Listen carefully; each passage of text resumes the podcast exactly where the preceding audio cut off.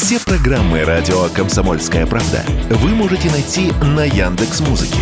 Ищите раздел вашей любимой передачи и подписывайтесь, чтобы не пропустить новый выпуск. Радио КП на Яндекс Музыке. Это удобно, просто и всегда интересно. Эдвард Чесноков. Отдельная тема. Доброй пятницы. Мы начинаем наш ужасающий и бескомпромиссный эфир с довольно печальной новости, о которой почему-то все молчат. Многие граждане Украины бежали в Европу и хотели бы вернуться, потому что Европа их не ждет. Европа их в лучшем случае по просьбе величайшего полководца Залужного – в кавычках, конечно же, или кто там у них сейчас за главного полководца, отошлет на мобилизацию на Украину для того, чтобы участвовать в местных штурмах в рядах ВСУ. И логично, что некоторые из этих украинских граждан хотят переехать в Россию. Тем более Запорожью и другим четырем областям против ожидания с Россией оказалось не так уж и плохо. Но что интересно стало происходить? Э, правительство РФ, э, согласно своему решению, с 16 октября для граждан Украины старше 14 лет оставило только два возможных выезда на территорию одной седьмой части суши. Первое – это через Шереметьево, ну, понятно – Второе через Псковскую область, КПП Лудонка. И здесь что важно? Ну, до Шереметьево можно долететь там, ну, только через Стамбул, через Белград еще, но это еще дороже. То есть на человека, если там ты где-то в Европе находишься, ну, самый минимум, если ты умудришься дешевые билеты купить, ну, тысяча долларов. Если ты там семьей из трех-четырех человек через этот Стамбул летишь, ну, 3-4 тысячи долларов. Логично, что люди выбирают оставшийся единственный из двух вариант через ту самую Лудонку. Но, опять же, к нашему правительству вопросов нет, оно поступает по вполне понятной логике среди вот этих вот украинских граждан огромное количество инфильтрованных, ну, не огромное, может быть, но значительное количество, некое количество реальных или потенциальных агентов избушки, если эта аббревиатура вам о чем-то говорит. И логично, что вот мы этот весь поток модерируем, чтобы вот они шли туда, где их готовы принять и проверить. Но, понимаете, наше правительство живет по принципу «все разумное действительно, все действительно разумно». Иными словами, мы э, поступаем мудро и эффективно, и все другие тоже поступают разумно, мудро и эффективно. А, понимаете, а, в чем проблема? Что это не так.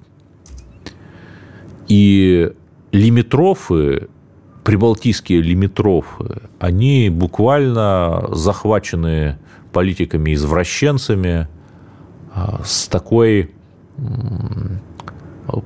политическими субмассивами, да, ну, кто такие доминанты и субмассивы, все люди взрослые, наверное, знают. А вот эти э, прибалтийские политические субмассивы любят, э, причинять, с одной стороны, готовы сколь угодно невообразимой позе изогнуться там перед США и ЕС, а с другой стороны готовы мучить, не иллюзорно мучить собственных сограждан и вообще любых людей, лишь бы с их точки зрения причинить какой-то вред России. Но особый вред они не причиняют от того, что они запрещают там экспорт, например, калия, калийных удобрений через латвийские порты. Ну, мы-то переориентировали на услугу, но они-то...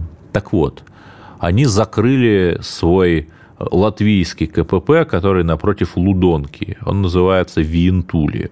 То есть э, те несчастные люди э, с украинскими паспортами, которые имели неосторожность попытаться туда через пол Европы проехать, они туда проехали, получается, бесплатно. Вот э, так, как Зеленский и европейцы, над украинцами никто не измывался. Вот вообще никто. И тут возникает вопрос, что делать. Пришло сообщение, что с 19 октября, понимая, что ну уж совсем какая-то несуразная ситуация сложилась, пускали украинцев через Верхний Ларс. Это погранпереход между Грузией и Северной Осетией. Но опять пускали их очень выборочно. Пускали тех, у кого есть украинский паспорт и прописка в четырех новых регионах России – при этом с людей брали штраф за то, что у них нет российского паспорта. Ну, здесь я как бы ругать наших погранцов не буду. С точки зрения буквы закона они, безусловно, правы. Но возникает вопрос, что делать украинцам, если единственный сухопутный погранпереход закрыт латвийскими шпротокидателями? Что делать? И что делать, если а, даже там через Верхний Ларс никого, кроме обладателей прописки в этих четырех регионах Украины, не пускают? Ответа на этот вопрос нет. Еще раз, я прекрасно понимаю, понимаю всю политическую необходимость, э, все вопросы национальной безопасности, потому что понятно, что там э, та же террористка по фамилии Вовк или Волк э, какая-то такая, которая, ну, предположительно готовила покушение на Дарью Дугину. Она тоже по какому-то очень мутному э, документу около украинскому там тоже то ли выехала, то ли приехала. Ну, логично, что этих людей, естественно, нужно тщательно проверять и фильтровать. Кто там едет, зачем едет – но все-таки я не думаю, что вот прямо люди-то должны страдать. Давайте как-то придумаем, может быть, еще один какой-нибудь погранпереход для них откроем. Там Верхний Ларс тот же. Если Грузия возобновила авиарейсы с Россией, то, ну, наверное, она не будет э, так, как Литва поступать. Там сейчас у них сложная внутренняя ситуация, борьба идет между разными кланами, там условно э, патриотами Грузии, а следовательно пророссийскими силами, потому что для Грузии пророссийская ориентация выгодна, и условно э, упоротыми левыми глобалистами-соросятами во главе с Саламе Зурабишвили. Но я о чем? Что ну, давайте для украинцев там верхний Ларс откроем, например. Еще раз, это просто предложение, да, но пусть оно останется, что называется, во Вселенной и будет услышано, я надеюсь. К другим печальным новостям. В Пензенской области с флагом, да, у нее есть флаг, пропал спас нерукотворный, то есть лик Христа. Говорят, что кто-то оскорбился. Я не знаю, кто оскорбился. Я сомневаюсь, что настоящие мусульмане могли бы оскорбиться Христом. Э, потому что, в общем, э, к пророку Исе мусульмане, насколько я знаю, относятся хорошо. Опять же, вот есть Исламская республика Иран, там живет некое небольшое, но все же живет количество иудеев и христиан, езидов, там даже, там, по-моему, депутаты иудеи есть. И почему-то они не оскорбляются, они не требуют убрать, например, э, из названия Исламская республика Иран слово «исламское», ну, потому что вот они с уважением относятся к государствообразующим элементам. Почему это происходит в Пензенской области, я не знаю. Ну, ладно бы, но э, новость номер два, которая как-то уж очень дурно э, рифмуется с новостью номер один а, – оказывается, хотят поставить памятник Дзержинскому в, там у них э, в Пензенской области. Подождите, а что, у нас мало памятников Дзержинскому, при том, что там уже один памятник уже есть, то есть что второй, у нас как бы Дзержинский теперь государствообразующий человек.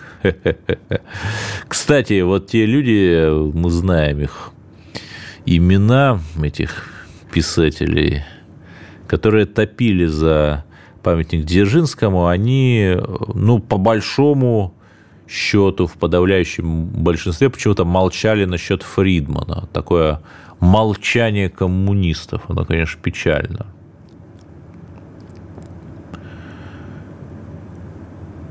И при этом, а Сталин? Что вот эти чиновники забыли про маршала Победы? Не ценят они вклад Иосифа Виссарионовича как одного из лидеров антигитлеровской коалиции в победу 1945 года. Может быть, это эти пензенские чиновники, которые хотят установить памятник Дзержинскому, а не Сталину. Это криптотроцкисты? Почему, реабилитируя Дзержинского, они молчат про Сталина? Почему? Я думаю, что это адские двойные стандарты, что это либерализм головного мозга. Кстати, либералы типа иноагента Дмитрия Быкова, они при лютой ненависти к Сталину, к Ленину, например, и всем этим ранним большевикам относятся довольно терпимо. Книжки о них пишут. Вот давайте над этим задумаемся и продолжим.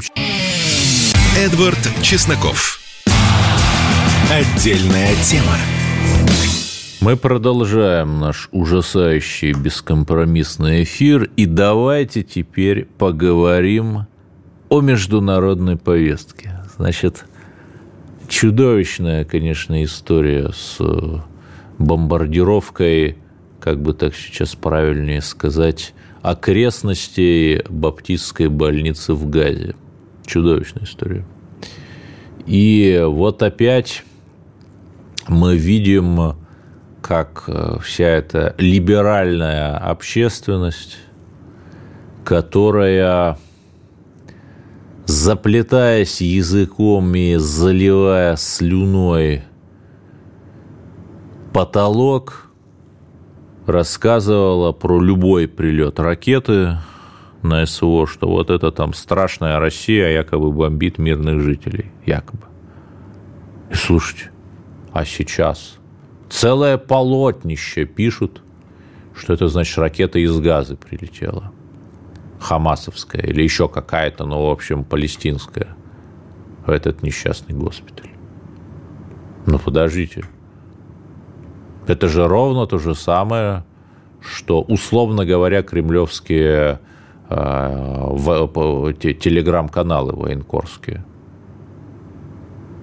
Вот условно говоря, падает ракета, вот, пожалуйста, фотки ракеты украинской. И когда иноагенту Максиму Кацу задали этот вопрос, что ну вы же просто повторяете кремлевские нарративы, сражаясь с Кремлем, он буквально отвечает, это другое. Вот я люблю эту святую простоту. Все-таки в этом что-то есть, конечно, в этой нашей либеральной позиции. И понимаете, э, Хотя я здесь, опять же, не склоняюсь ни к одной из версий, просто потому что настолько мутно и накручено, что ничего не понятно. Но э, как-то вот из чувства противоречия, э, из чувства омерзения, которое ты испытываешь, глядя на типичного либерального оппозиционера, который, получив Теудат Зиут, или как там называется паспорт Израиля, совершенно не стремится почему-то защищать свою новую родину, придумывая тысячи причин, почему он не может влиться в ряды Цахал и сражаться. И при этом продолжает свои русофобские извержения. Но, но я к чему? Что Государственная Дума на этом фоне – очень оперативно, позавчера сказали, вчера сделали, выпустила официальное заявление, принятое, опять же, депутатами относительно ситуации на Ближнем Востоке. Опять же, это заявление предельно корректное, пока западные СМИ, ну, там, левоглобалистские, они как бы скорее там за Палестину, правоглобалистские, они скорее за Израиль. И вот пока западные СМИ возлагают вину на одну из сторон, то вот это заявление Думы, которое, в общем, повторяет и позицию МИДа, и президента, э, чрезвычайно взвешенно говорит, что перегибы есть с обоих сторон, что по всему миру есть, э, происходят как исламофобские, так и антисемитские митинги, что куда это все катится-то.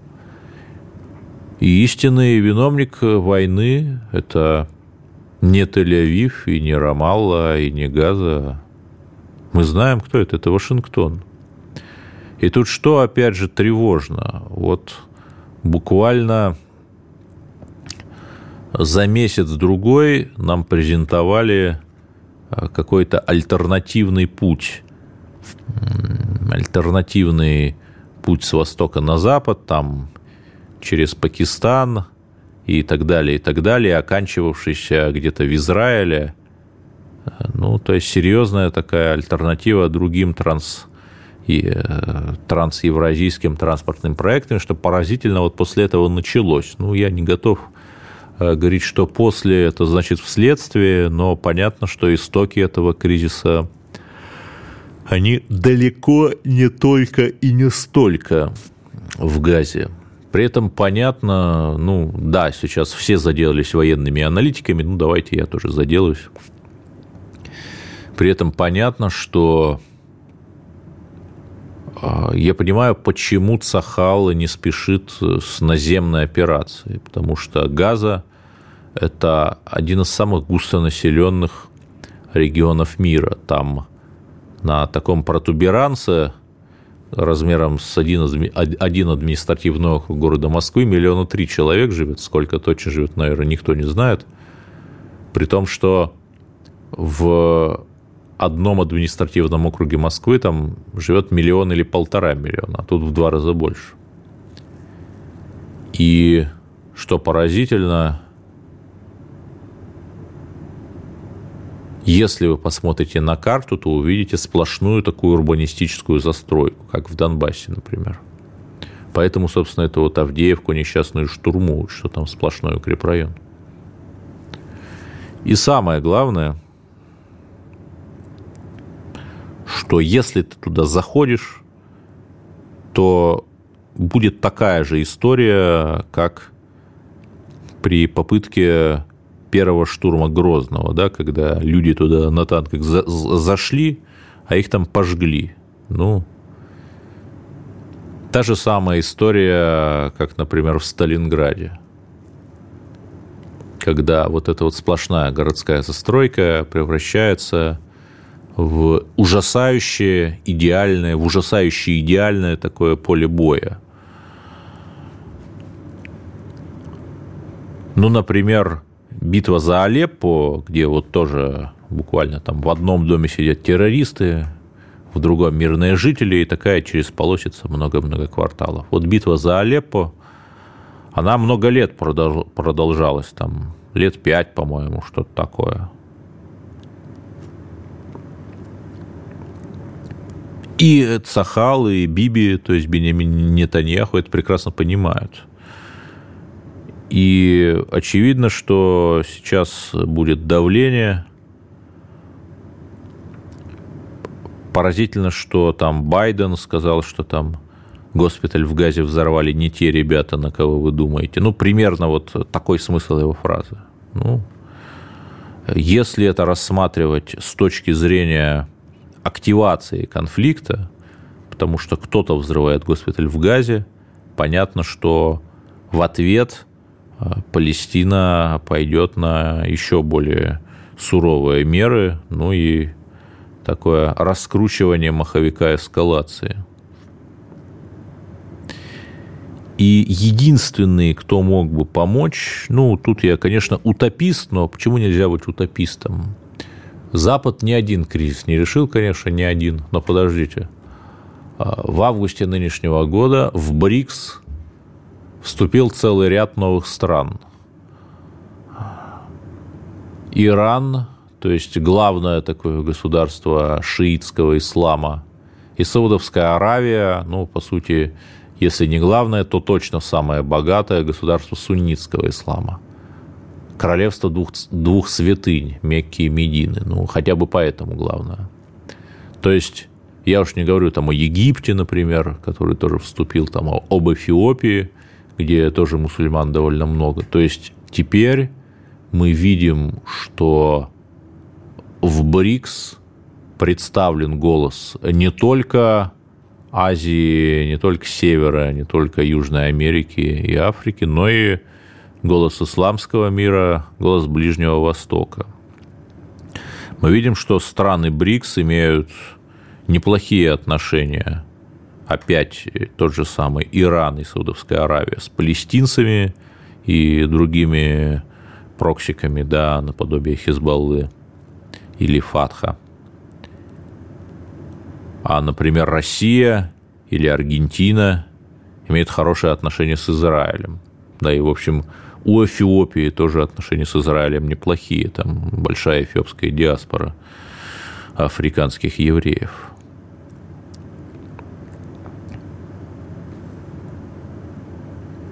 То есть я думаю, что если бы все страны БРИКСа захотели, то вполне могли бы создать некую переговорную платформу, альтернативную западной, для решения этого конфликта.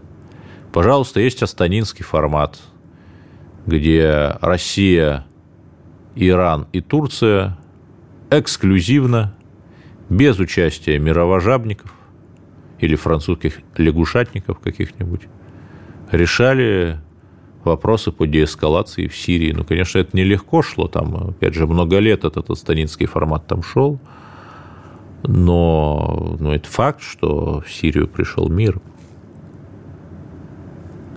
Почему нам нельзя э, повторить вот этот формат, как-то усадить стороны за стол переговоров? Кстати, Барак Обама, он же за палестино-израильское урегулирование 2008 года получил урегулировал, урегулировал, да не вы урегулировал, вы урегулировал. Не хочет ли Барак Хусейнович сдать своего Нобеля? Ну, не хочет, конечно. Фарш обратно не проворачивается, особенно когда ты вегано-фашист. И вот э, к сожалению, если не вмешается БРИКС, Россия, Китай, Иран, Сауды, то все это будет продолжаться, и война будет еще более чудовищной. Господи, прости нас и защити. Вернемся после перерыва. Эдвард Чесноков. Отдельная тема. Да, и завершая, наверное, тему Ближнего Востока вот взорвало, конечно, сегодня соцсети интервью одного из лидеров Ликуда. Ликуд – это правящая партия в Израиле, старший партнер в коалиции по имени Амир Вайтман, о том, что вот когда Израиль победит хамасовцев, то возьмется за Россию. Вот примерно такой посыл. И знаете, у меня ощущение такое, что вот кто-то, ну понятно кто, но я уж не буду говорить, специально так делает, чтобы даже те люди, которые в силу разных причин Израилю сочувствуют, перестали ему сочувствовать. Я не знаю, зачем это делается, но так вот получается. И здесь э, возникает другой вопрос, что некоторые люди, э, их прослойка очень немногочисленная, но вот у нас есть такие активисты, которые сочувствовали Украине, а сейчас сочувствуют Палестине. Ну, редко, но случается. И отсюда не очень понятно, почему, например, Зеленский четко сказал, что Израиль имеет право наносить удары по Палестине. То есть Украина, которой вы сочувствуете, официально одобрила удары по Палестине. Зеленский первое, что попытался сделать, полетел в э, Тель-Авив. Его туда, правда, не пустили, не очень понятно почему. Мог бы там со стендапом выступить, как у него это получается. И при этом люди, я, опять же, не называю фамилии, чтобы меня не упрекнули в предвзятости, поддерживают Украину и поддерживают Палестину. Ну, вы или или снимите, или наденьте. Уж извините за эту пошлость, но другого нет. А мне я хотел бы тоже задать тот вопрос определенным кругам российских провоков, которые восхищались Израилем, которые говорили, что давайте дружить с Израилем, там вместе противостоять исламскому терроризму. Ну, вот вам господин Вайтман или Вейтман из Ликуда ответил, вот как он будет с вами дружить. Убивать он вас будет. Вот оно что. Но продолжим все-таки про тему, которую я вынес в заголовок. А Россия денонсировала соглашение ДВЗЯИ, договор о полном запрете испытания ядерного оружия. Хорошо. Проблема в том, что э, документ этот А подписывают и Б ратифицируют. Ратификация – это голосование в национальном парламенте. Действительно, еще в 1996 году осенью на Генассамблее ООН люди доброй воли решили, давайте не будем совершать ядерные испытания. Ну хорошо, кто же против? Но умные люди, Китай, э, КНДР, Иран, Израиль, Пакистан, Индия. Этот документ кто-то вообще не подписал, а кто-то даже не ратифицировал. США, кстати, не ратифицировали. Россия ратифицировала этот, этот документ летом 2000 года. И вот 23 года мы ждали, когда же американцы соизволят ратифицировать ДВЗЕИ. Ответ просто никогда. Ну, сколько же можно? Сколько же можно жить с этим наследием 90-х? Э, поэтому Дума проголосовала единогласно. Кстати, там, по-моему, 436, как-то так, ну, почти все, в общем, депутаты выступили с авторами этого закона о дератификации. При этом, что важно, отмена ратификации не означает отмены подписания этого договора, да, потому что как бы подписали-то в том числе и США, но не ратифицировали. Но напротив, это снимает э, с нас право следовать э, в кильваторе американской политики и делать то, что мировая жаба поет нам своей дудочки.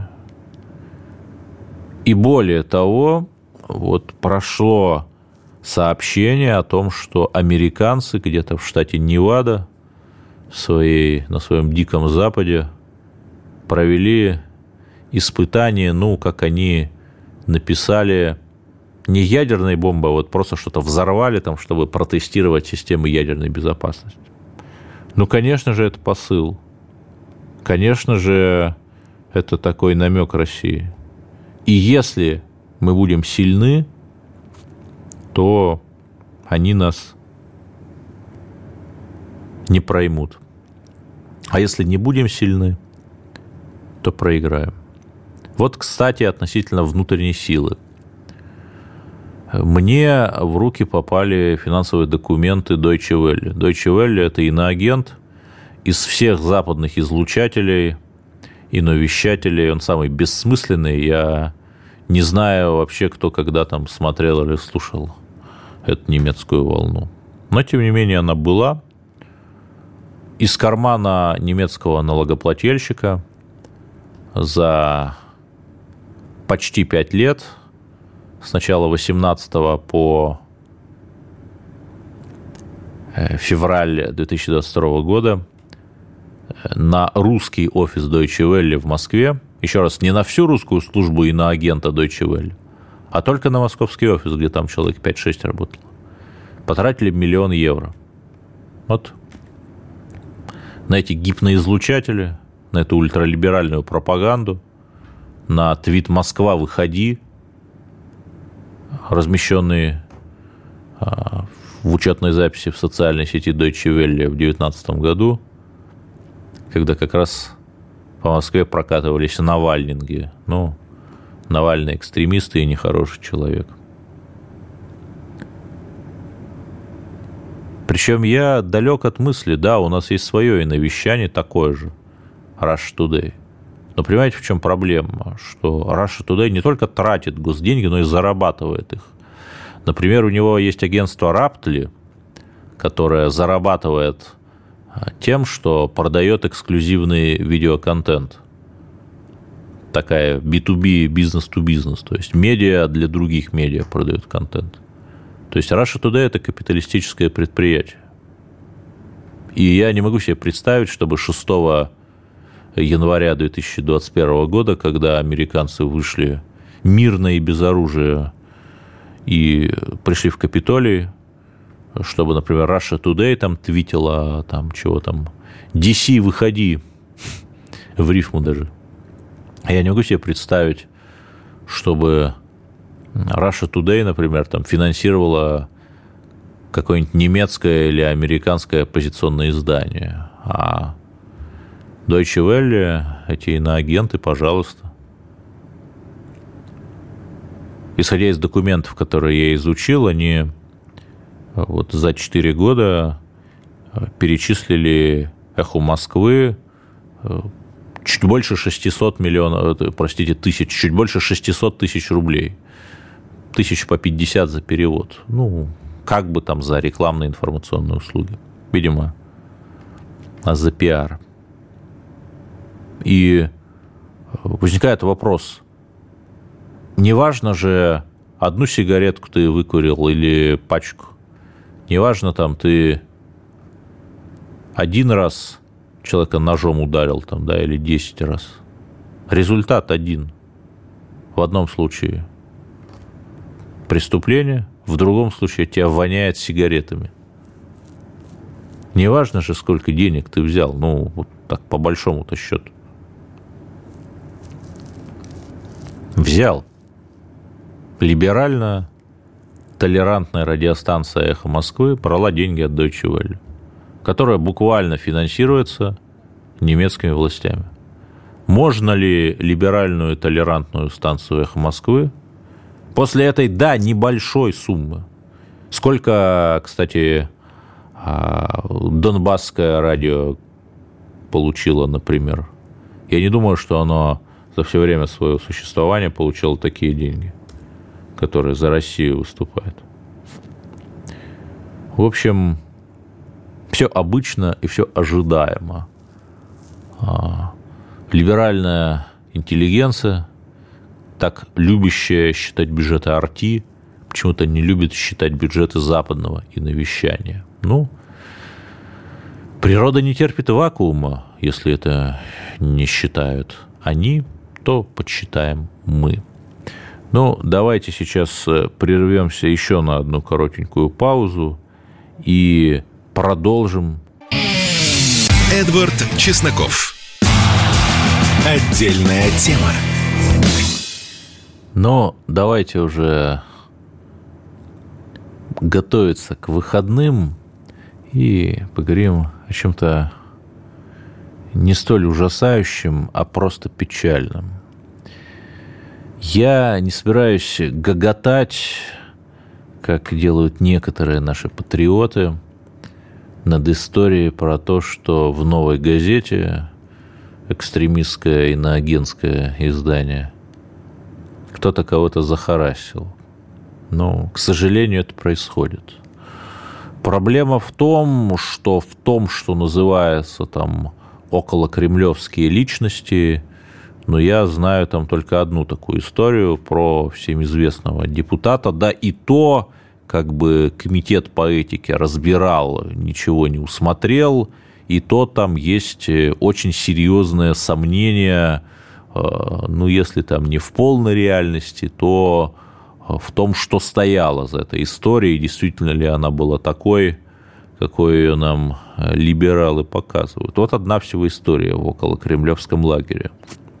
А тут в «Медузе» иноагент, харасмент – а, с обвинениями тоже в харасменте сталкивался даже Алексей Венедиктов, иноагент. Ну, это, правда, тоже ничем не закончилось, но BBC, тоже иноагент, там писала в своем расследовании про эхо, что имело там место это неуважение к прекрасному полу. Ну, это тоже все еще по-моему, по-моему, еще даже там до 2020 года вещи довольно старые, но все равно было. И вот сейчас в новой газете. Ну, что же такое?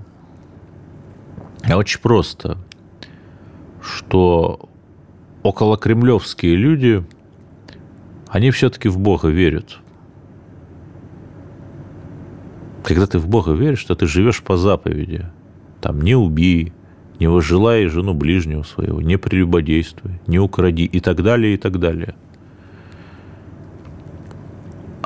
А во что верят вот эти вот люди, которые радуются, иступленно и изощренно радуются убийствам русских?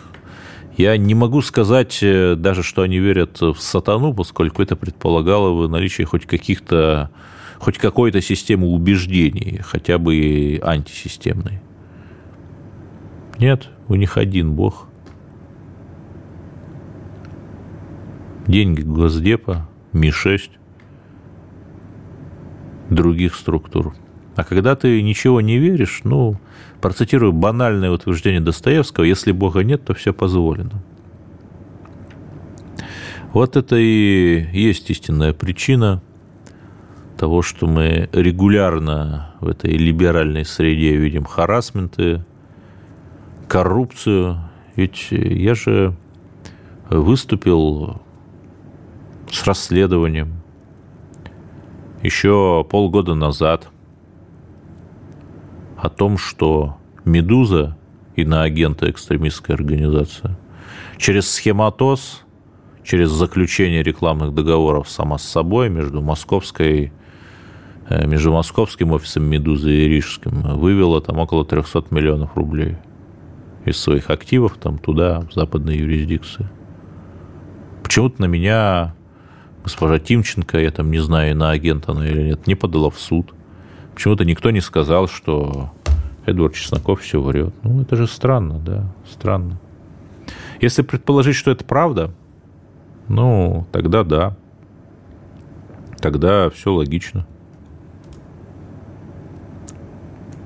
И еще о моих пророчествах. Я тоже полгода назад э, выпустил материал про то, что западники, натовцы готовятся перерезать трансатлантические кабели, обвинить в этом Россию и, например, выгнать Россию из ООН. Ну, такой зловещий план. И что мы видим сейчас – Швеция говорит, что кто-то повредил кабель. Финляндия и Эстония говорят, что кто-то там газопровод их атаковал. Но России это не нужно. Просто задайте вопрос, чтобы что? Чтобы что? Ответа нет. А вот если предположить, что это провокация, чтобы развязать войну, тогда да. Тогда все очень логично. И самое это главное –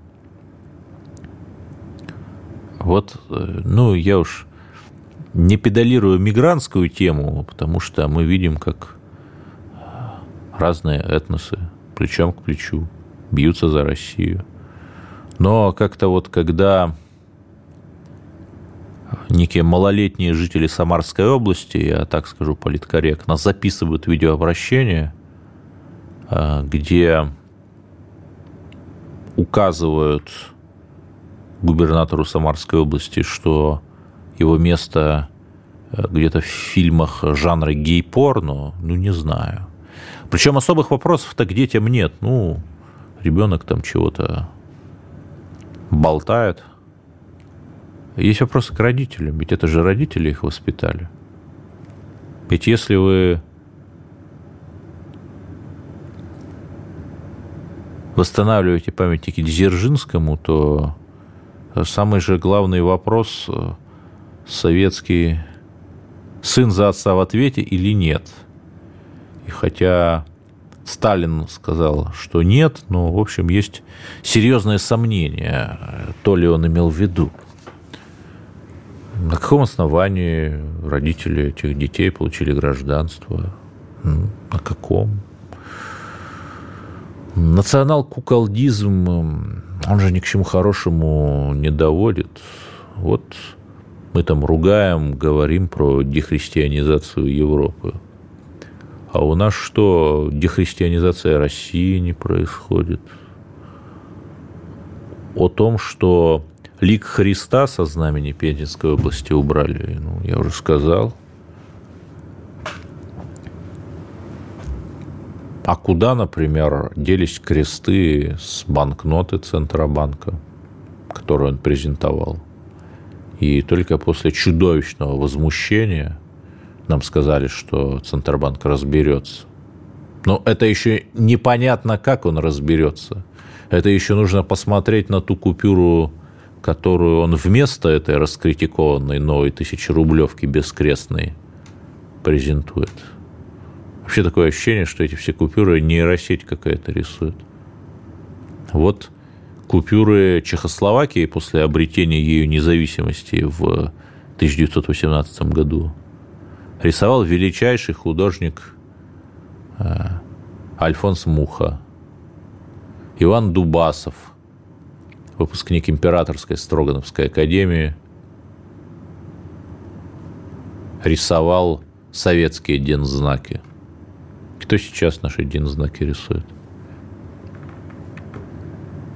Потому что если бы мы знали, кто рисует, вот у бездуховных американцев там подпись федерального казначея есть. И у нас раньше тоже подпись была на купюрах. Потому что подпись – это значит ясно, с кого спрашивать. А без подписи это просто фантики. Когда человек не под псевдонимом какой-то креатив креативит – то он понимает, что если он его там занесет куда-то слишком сильно, то люди с него спросят, потому что фамилия его известна. Это такой самопредохранитель. Вот классик сказал, уберите Ленина с денег, а я скажу, верните фамилии на деньги. Ну и у нас плавно приближается 7 ноября, давайте уж, наверное, тоже параллельно скажу, поразжигаю немного. Драпируют мавзолей на празднике. От чего драпируют? Давайте на мавзолее выставим огромные портреты Николая II, например, Петра I, Врангеля, кстати, можно – проводил в Крыму прогрессивную аграрную реформу. Деникин вообще отказался э, поддерживать фашистов, хотя он до 40-х годов дожил, и его там они очень уговаривали, но отказался. Вот давайте сделаем. Как на Государственной Думе. Там наверху советский герб вырублен в камне. Его никто не трогает. Просто внизу над входом поставили огромного двуглавого орла. Вот, пожалуйста.